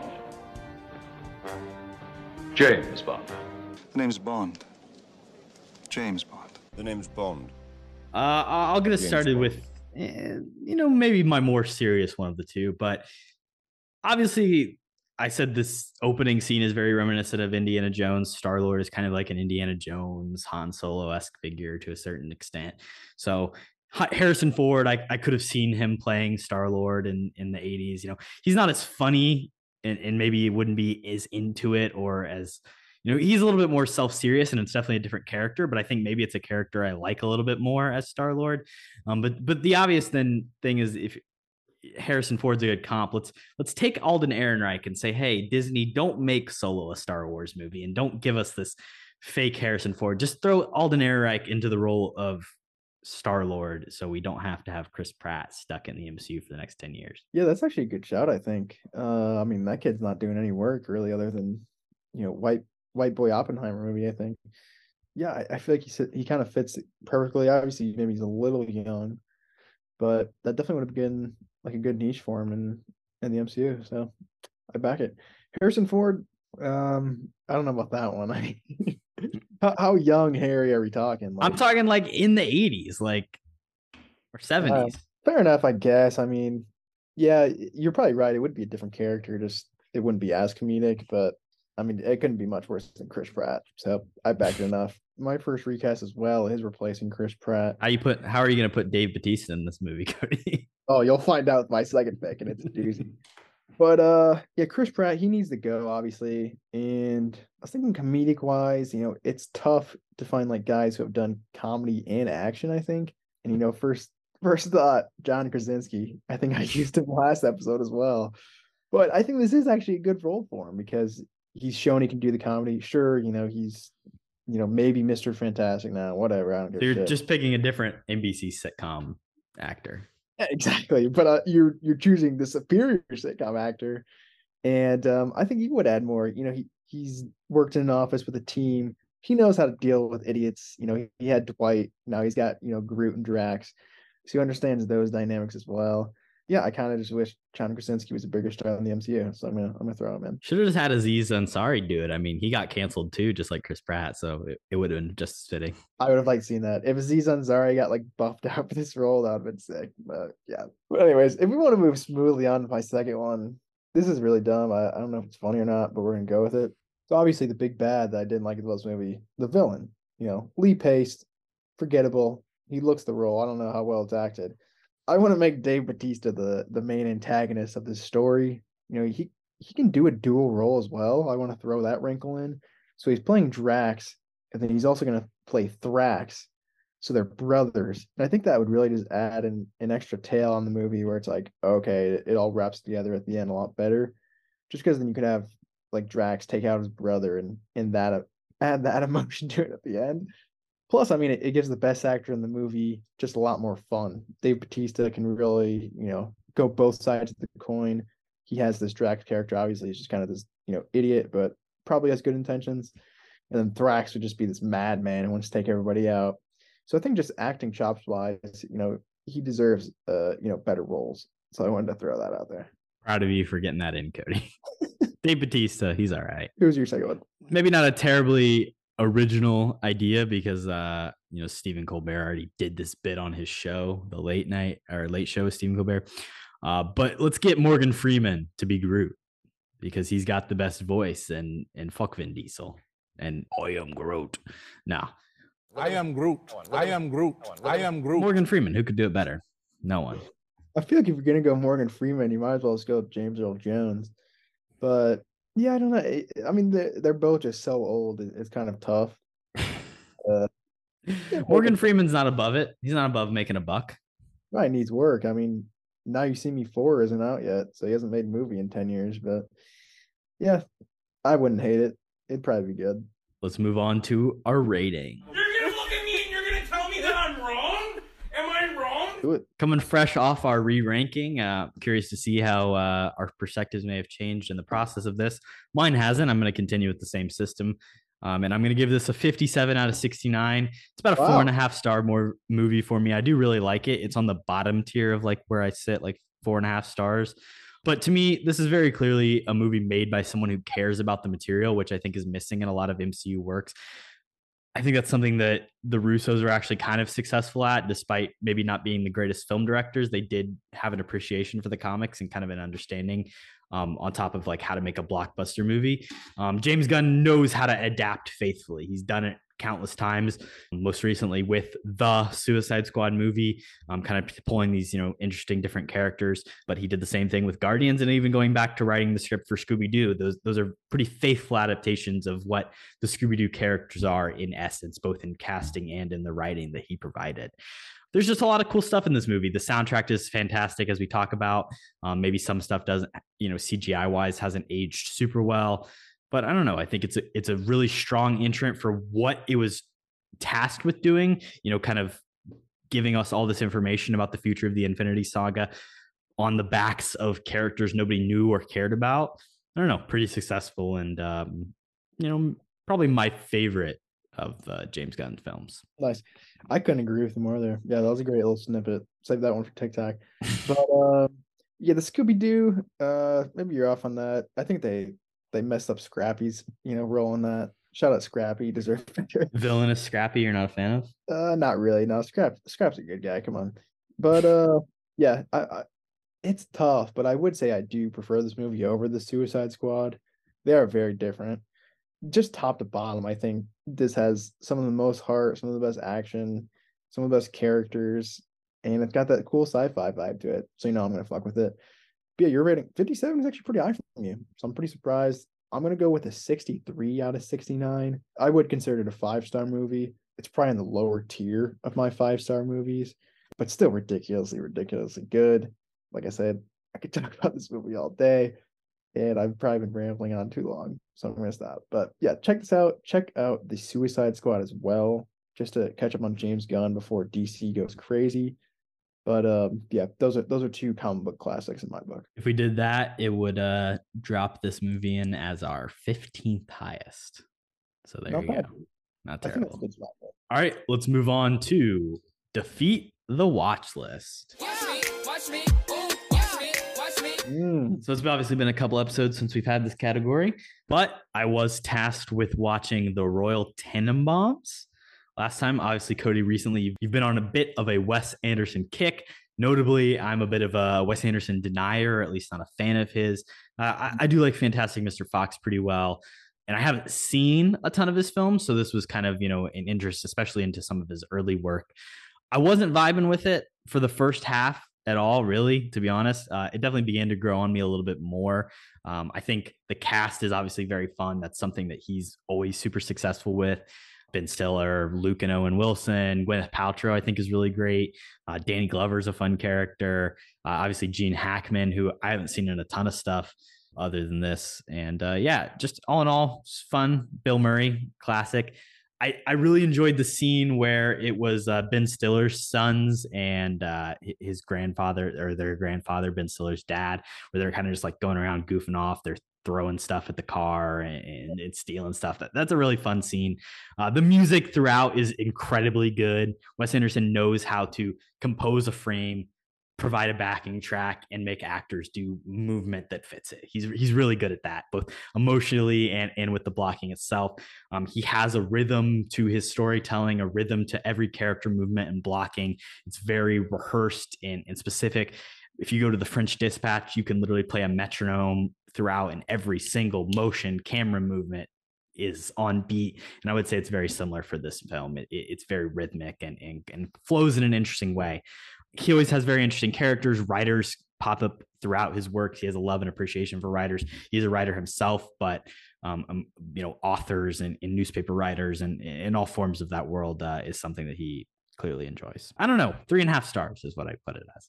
Okay. I don't like how Owen Wilson uh, murders a puppy at the end of it, but I guess he's just practicing for Marley and me. That's a good point. But yeah, th- I think I do like it a little bit more than you. I mean, Wes Anderson is just, I think he is the most artistic director um, of our period. So he's got to respect the hell out of that. Um, and yeah, like you said, uh, I think Gene Hackman and his relationship with the kids are is awesome. They like hop on the fire truck and stuff. Love that. And then I think the standout you didn't mention uh, is Luke Wilson. I think this is his movie basically. And his relationship with Gwyneth, Gwyneth Paltrow is obviously pretty weird, but I think uh, like uh, dramatic wise, it's that's by far the best I've ever seen from Luke Wilson. So shout out to him as well. But yeah, have you seen um Grand Budapest Hotel? I have, I have. That that's my. I've seen four of his movies. I've seen The French Dispatch, Grand Budapest Hotel, The Royal Tenenbaums, Fantastic Mr. Fox. Budapest is my second favorite. Fantastic is my favorite. I, I've begun to watch the Darjeeling, the, the Darjeeling Unlimited. I believe it's called. Uh, again, just cool. wasn't a huge fan of it. I, I, Mm. don't know. You kind of have to assign this movie if you want me to watch them. To be honest, um, like you did with this, I, I did finish it right before we we recorded One's- this. Yeah, that one's not his best. I don't think it, it's pretty long. I feel like and It's like an hour and a half, but yeah. Is it? It feels longer if you watch it. I, I would probably agree with you on that. Adrien Brody, I think, yeah. When he's in like a primary role for Wes Anderson, I usually just skip it. Uh, No offense to the Broad man. He's a hell of a supporting actor, but I, I do agree with you. Uh, Great like his one episode of uh, Succession, actually. But yeah. Very true. Very true. As we're entering, it's it is December. We're we're beginning the end of the year. A lot of end of the year lists will be happening. So I thought it would be a good idea before we do our best of episode. Maybe I assign you a couple things that I think you might have missed to watch. So you think you agree with that? That I can, I can give you maybe what am I gonna say? Three movies that you have to watch by that episode. Sure. I say I just join the the watch list vibe, dude. You just give me movies. Start start doing that. All right, all right. I'm down. And if I've actually caught up. Originally, you know, uh, the watch list was I needed to watch Nope, and you know, you did see got- it, So I'm back in the ring because I finally finally saw it. But yeah, no, I'm definitely down for that. I'm sure you have some ideas as well. For you, have you seen the movie Children of Men, Corbin? I have not. No. Oh, can I just pick because that's an Adrien Brody flick. That's why I'm thinking of it. Yeah, is that on your list? Yeah, it is. And you know, notably uh Luke Manning. This is like one of his favorite films. Former guest. I say uh you watch that one because that's a classic. I will check it out. Is Adrien Brody in that movie, Cody? I think so. Who's the main guy? Uh, it's not Adrien. It's not Adrien Brody. Who is it? What's his name? Clive Owen, Oh yeah, some British guy. Julianne Moore, Michael Caine, Chiwetel Ejiofor, our favorite. Michael Caine. Charlie Hunnam. He should have been the voice of Groot. Michael That's Caine. true. Michael Caine. Yeah. So I'll be watching Children of Men, and uh, let me pick a uh, a 2022 release for you to watch. All right. Cody, have you seen Black? Did you, see Black Adam? You did, didn't you? Yes. I haven't seen Black Panther still. yeah, but why don't you go see Black Panther? Oh, I will. But All right, Cody. Uh, why don't you watch The Banshees of Inisherin ooh, I like that a lot. All right, I'll definitely do that. if you can? I, I think it's only in theaters, so you're gonna have to go see it. Oh, but- I'm, I'm sure it'll be empty. That's my favorite kind of theater, baby. The the trailer looked good, so I do want to see it. All right, so I'll be checking out uh, Children of Men, and you'll be watching Banshees of Inisherin, which is one of my uh, favorites this year. So it'll be important for you to see for us to have the conversation at the end. Hell yeah, high expectations. That's always good. Moving on to We Have a Podgorithm. Season four. Season four. What, season four? Yeah, and uh, quick shout out as well. We got the mic back. Shout out my boy Eden Cotter. We figured out the dongle. So with the mic back officially, I think we're officially bringing back season four. Season four, because it's just so much cleaner with the mic. But uh, yeah. What what movie we got? You sound great, Cody. I, I much better than last week. Parasite. Oh, this is actually a really good one, I think, for us. Do you want to start? Do you want me to? Why don't you take it away? All right, so Parasite. I mean, this is a, a very, very recent release, best picture winner, you know, heralded as, you know, all-time classic by some. I think it's good. I think the perform- performances are really, really good. I think the script's fun, but I think the script's overrated. Um, it's definitely not what you expect going in. I think it's a little bit long, but the symbolism and just everything to do with, you know, uh, society and, and culture in general is spot on. I mean, from a writing standpoint, talking about societal issues, I think that's about as good as it gets. Bong Joon Ho, uh, I think I said his name wrong, whatever. But I do like the guy a lot. I don't. I don't mean disrespect him. I'm just an idiot. Uh, Snowpiercer is one of my personal favorites. You haven't seen that? I think that's superior to this film, which probably everyone would disagree with. But uh, yeah, I'd say it's good, but overrated. I, I think it, it is deserving of of the praise and admiration it's gotten. I think it deserves best picture, but I think it's overrated. But yeah, fair, fair, fair. Definitely should have won Best Picture.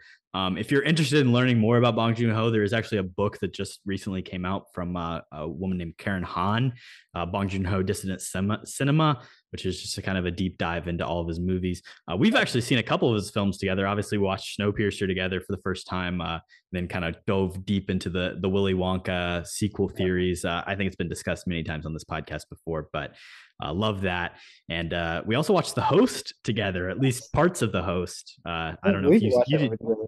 Yeah, you didn't see all of it, but a little little uh, Hilltop uh, 3015 throwback there. But Bong Joon Ho, Parasite, it's a great movie. Like you said, it, it has a ton of commentary on on class struggle, and that's something that you know really sticks out to me and is important to me. And there's you know a movie about that is it, it's unsurprising that uh, I would appreciate the the message that it has.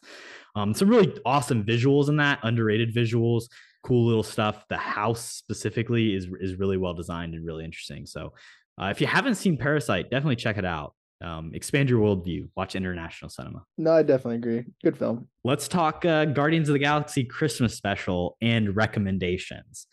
I drink your milkshake.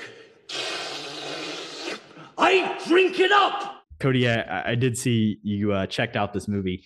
Personally, uh, off the bat, I wasn't a huge fan of it. Particularly, not a huge fan of Roblox Groot or Buff Groot, Vin Diesel Groot.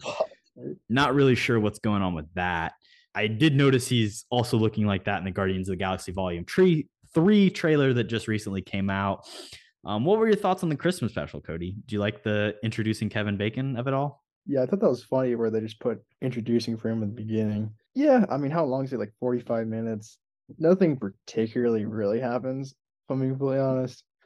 Um, I think the Kevin Bacon stuff is probably the best part of it.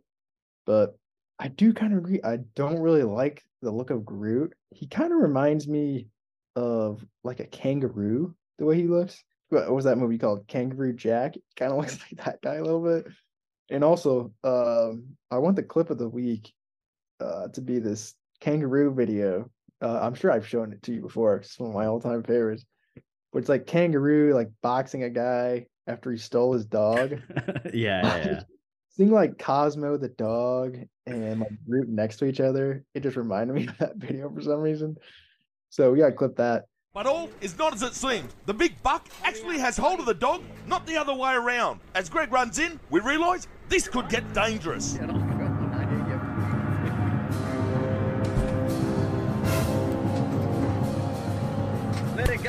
Dogs. Let's go. Down the dog's coming.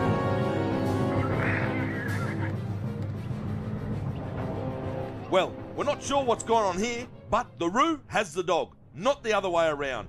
Max calmly waits for his owner to come and help. The buck Roo sees the odds stacking against him and tries to gut the dog with his claws one last time. His powerful arms anchor the dog by the breastplate as Max doubles his efforts to escape. Finally, the Roo switches his attention to Tonks and sizes up the human to be his next victim. Tonks gives the kangaroo his space, but the cranky buck comes forward, ready to attack. To save himself, he launches a right hand to the kangaroo's snout. Yeah, I don't know. I, I feel like it was suitable for what it was. Like it was a fun Christmas story, but I mean, it, it wasn't like uh, Werewolf by Night where I was like, oh shit, this is like a sick presentation. But it, it was still fun, I thought. I think for like a kid's Christmas movie, I think it's great. Like it does exactly that. Like it's it's just a fun little watch. I'll never watch it again. Like I'm not going to make it a tradition to check it out. Um, and I agree with like nothing really happens. There's not a ton of plot uh, besides just like this like Mantis and Drax go to Earth to get Kevin Bacon. Um, but in reality, to me, like I feel like the main point of this is to like fix the fact that they cut the scene where Mantis says she's Starlord's brother from volume two, and they didn't want to have to like explain it in depth in volume three. So, like, oh, here's the Christmas special to like get this one plot point across. I don't know. I completely agree. This seemed to be like Mantis's story almost, which I like. I mean, especially in TV, you can flesh out characters who you didn't really touch in the movies. You know, obviously, like Hawkeye, that's a big thing, but I don't know. I, I feel like it really added a lot to her character that I didn't even know. Like, she can you know mind control people and do anything pretty much. She can jump around like a like a maggot. I don't even know what she was doing. Like a mantis maybe like a praying mantis? Did praying mantis jump that high though? I don't know. And yeah she's you know siblings with star lord which i think you're right is pretty much the entire point of it. You know i, I don't know if it was necessarily necessary. It's good to see Pom um i forget what is it? Pom Klementieff Klementieff? I, I can never remember that. But uh it's good to see her get more screen time, obviously, because I, I think she had a lot more fun in the role in this film, especially. And hopefully we we continue to see that. Cause I mean, I feel like in Guardians 2, she's kind of just just blankly stating everything. Yeah, she's uh, like a plot expedition device. You don't get any personality from her, I think that. So it was good to see that, at least in this. Yeah, overall, it, you know, some fun character moments. What did you think of the animated like Yondu scenes? Yeah, that's what I was kind of talking about earlier, where it's kind of just like, oh, thrown in retcon in, in animated form, where oh, Yondu was a he he really did have a father son relationship with Peter. I mean, literally, we just watched the first one today. Yondu was a half a second away from just slashing this guy's throat. All he, he talks about is how much they wanted to eat him. yeah, and suddenly, you know, he's the best father growing up. All of a sudden. So that's whatever. But I, I like the animated. I mean, that was kind of a, a cool intro where they did the Marvel logo and then it just pops into animation. You're like, what the hell's going on? But yeah, I, I thought it was interesting. It's one of those things where it's like when when you think about why they did it though, it's like uh, it's just like because they didn't like Michael Rooker probably didn't like oh, wasn't yeah. able to come film and like well no they didn't, didn't, want to put on the blue makeup. Yeah, exactly. like he's dead. He's done with this shit. You don't want to be in costume for five hours to do two scenes. He said, "Hell no." Yeah. In a country accent. Any other recommendations? Obviously, we recorded our last episode relatively recently, but uh anything else you've been into? Uh, a couple uh small things. Still been watching Agents of Shield. Been working my way through that. Uh, I think at one point in this show, I said that season three was good. I'm gonna have to retcon that as well. The first like ten episodes of season three are fairly good. I'd say they're they're good. The back half, uh, it's a different story. Uh, it's really really bad. But anyways, don't check out that season. I'll keep you updated on season five. Um, other than that, I did watch the Grogu animation thing, which you told me not to. Pointless, uh, terrible. I'd check it out. It's two minutes though. I'd recommend it. And then lastly, uh, are you caught up on Survivor or still no? Yeah, I did. What a fucking episode. Oh yeah. So I mean, this is this is winner's edit episode right here. I mean, the episode before what's her face went home. She's my favorite character of the season, if I'm being completely honest. Uh, the girl with one leg, whatever her name is. Nope, I don't, I don't know. I know who you're talking. about. I don't know her name. She's awesome. Legit, dude. Like, I, I don't know. Like, it's tough to make me cry, but a couple of her stuff is just like, damn, like that's inspiring as hell. Like, I respect that. out of her. So shout out to you. But yeah, this next episode, whew, Jesse's got some game on him. Oh my goodness. I mean, to, I mean, this is a- a Noelle. Noelle, that's what it is. Shout out Noelle. But yeah, this is a blatant Natalie Anderson San Juan del Sur move. Uh, But the thing is, he has two idols, and I, I'm well, he has one now. He played it. well, right, but he had to, and he used two very effectively. I'm not gonna lie, I have like come up with like idol strategies in my head, like if I was gonna play in the game, what I would try to do. And one of the main ones is if you have an idol, basically, like you uh, direct a vote to somebody, you know where the votes are going, and then you play an idol for them, and then you only tell you and that person you vote for the biggest threat. Basically, it's basically an easy way to get out of a big threat basically what he did with two idols and it makes it even more effective he he uh, knew the vote he knew where it was going he played it correctly and then he took out his biggest He flushed uh, out the idol. Yeah. yeah he flushed out as well uh, the other one which is fucking genius but he took out his biggest ally who that's who they were going to compare their games to at the end so that's a necessary move and he had an idol so that's a that's a hell of a snipe out of nowhere and then as well he makes himself a massive target for final five but nobody knows he has a second idol so he's getting all the votes. He can literally pick who Yeah. goes next. it's wild. But I wouldn't be surprised to see if he loses to fire making. Just got the survivor. But yeah, I enjoyed this episode. It was it was a lot to take down, but I mean Jesse has all the powers and all the resources, and he, he made a hell of a move. So you can all respect it. I hope he wins, but you know, we'll see we'll see if he gets that far. You know, he didn't make the mistake that, you know, a lot of people make where it's they're just out there to have fun. He said it. He said, I'm here to win a million dollars and I'm gonna be cutthroat and I'm gonna make the play at the right time. And I really think if he doesn't get Cody out here, it's I don't know, Mhm. it's it's tough. Yeah. Like they're probably going to the end together. Um I think I, I still think he's got a tough road here because like you said at four he's probably gonna have fire like he's not winning immunity that's the thing every everybody else left has won an immunity challenge at least one um and he has not won any and i don't really know if he's gonna win any so True. The funny thing is, it's probably gonna come down. What's the what's the idiot's name? gabler Gandalf. I was thinking. It's probably gonna come down to. he's a heart valve surgeon cody he's not an idiot but yeah key, he's kind of smart, but nobody respects his game. He'll probably get like one or two votes in the end. But I mean, it's probably going to be him, Cass, and then Jesse or Karla. I would assume whoever. Well, I don't know. Karla should be out next vote, so who knows? But her edit says otherwise. But um, yeah, it'll probably be like, oh, who's Gabler going to take? And then he's gonna be like, I'm going to take Jesse because you know everybody hates him. He voted everybody out like an idiot or something. But fucking Gabler, that guy, I can't believe he's lasted this long in the season. It's pretty wild. yeah I, the thing is i wouldn't be surprised if if gabler and owen both end up as like the two Dude, I- guys that get I taken to the end and Owen. it's it's going to be cassidy jesse and karla fighting it out between three of them because the other two don't have any chance of winning so they're the perfect people to be there at the end I think Cass is a decent player. She doesn't doesn't have a resume. Lots of immunity wins but yeah Owen has not been on the right side of any votes, so it would be very very tempting to take him. But he has a good story. Like her, him against Karla, I think would be a decent final tribal, uh, just because he's so likable and he has been turning it around at the end at least. So it'll be interesting. I think he could be a finalist as well and get a couple votes. Finale this week, so excited to see what happens. Anywho, yeah, that's my Rex. You been anything? You know, obviously, I've only really watched one movie besides the ones, the three we've talked about already Tenenbaum's holiday special and Guardians. But I did go see The Whale on Saturday, and it is mm. Brendan Fraser. Everything we've heard about it is is accurate. Brendan Fraser is incredible. I, I was blessed to to get to hear Darren Darren Aronofsky, the director of the movie, talk for a little bit after, which was really cool.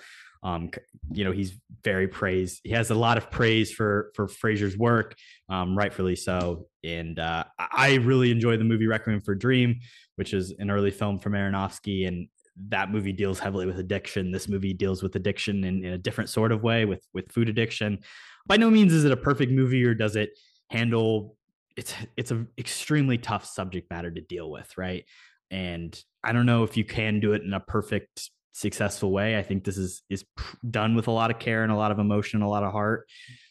But maybe it's not always successful in what it's trying to accomplish. I will say, similar to Requiem, in a, in a different vein, but the man knows how to end at a peak, right? Like his movies go up and they just finish on the highest note and in this movie is is just like that. So uh, definitely go check it out and uh, book it in. Fraser's winning the Oscar. Nobody else really, I think, even has a chance.